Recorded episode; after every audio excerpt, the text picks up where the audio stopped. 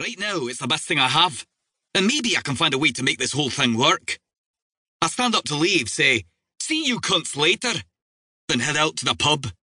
Off to see a lassie about some crime. Chapter 2 Cal 12 Paula's nervous, which is understandable, like. I'm blackmailing her into pretending to be a hooker. Other than being a total dirty liar, she's probably a nice lass. Cute as fuck if you like the rock chick thing. I do. Well, I like the whole woman thing, so she fits the bill. She's for Belfast, or somewhere around there anyway. A proper tough lass. She makes the people for Bridgeton look like pussies. I met her about a year ago. She was fresh off the boat. Literally. She came over on the ferry. I'm not a fucking moron. Paula made on like she was looking for some fun, joining the scene over here. Played up her connections with the old boys back in Belfast. Made herself sound all cool and shite. And for a long time she was.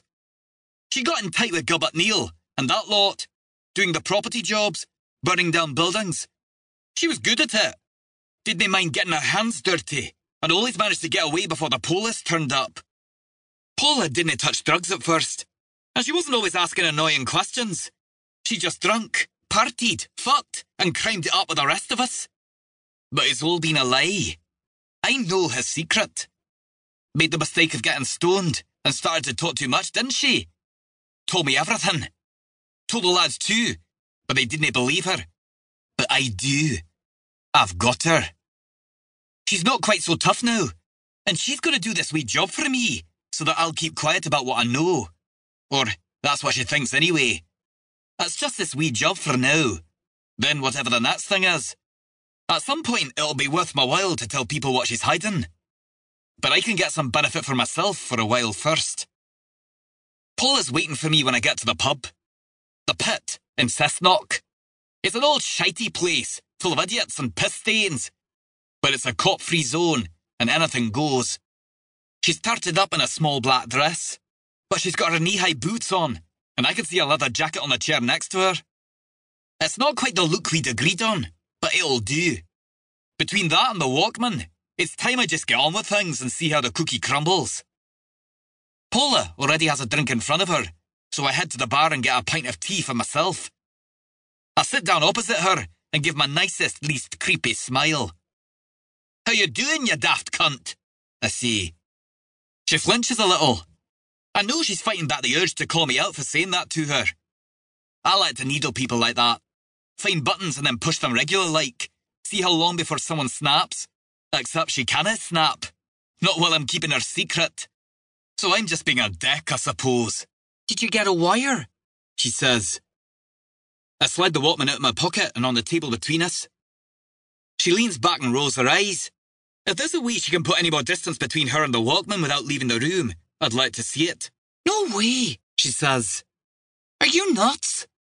You probably won't need it anyway, I say, all calm and soothing. The guys are going to have the stuff there for you to steal. The recording was just going to be a backup. Dumbo's feather, kinda like. Just so as you felt you were doing something more. Something more? She leans forward. Listen here, you daft prick. I'm doing this thing because I have to, not because I like being around you.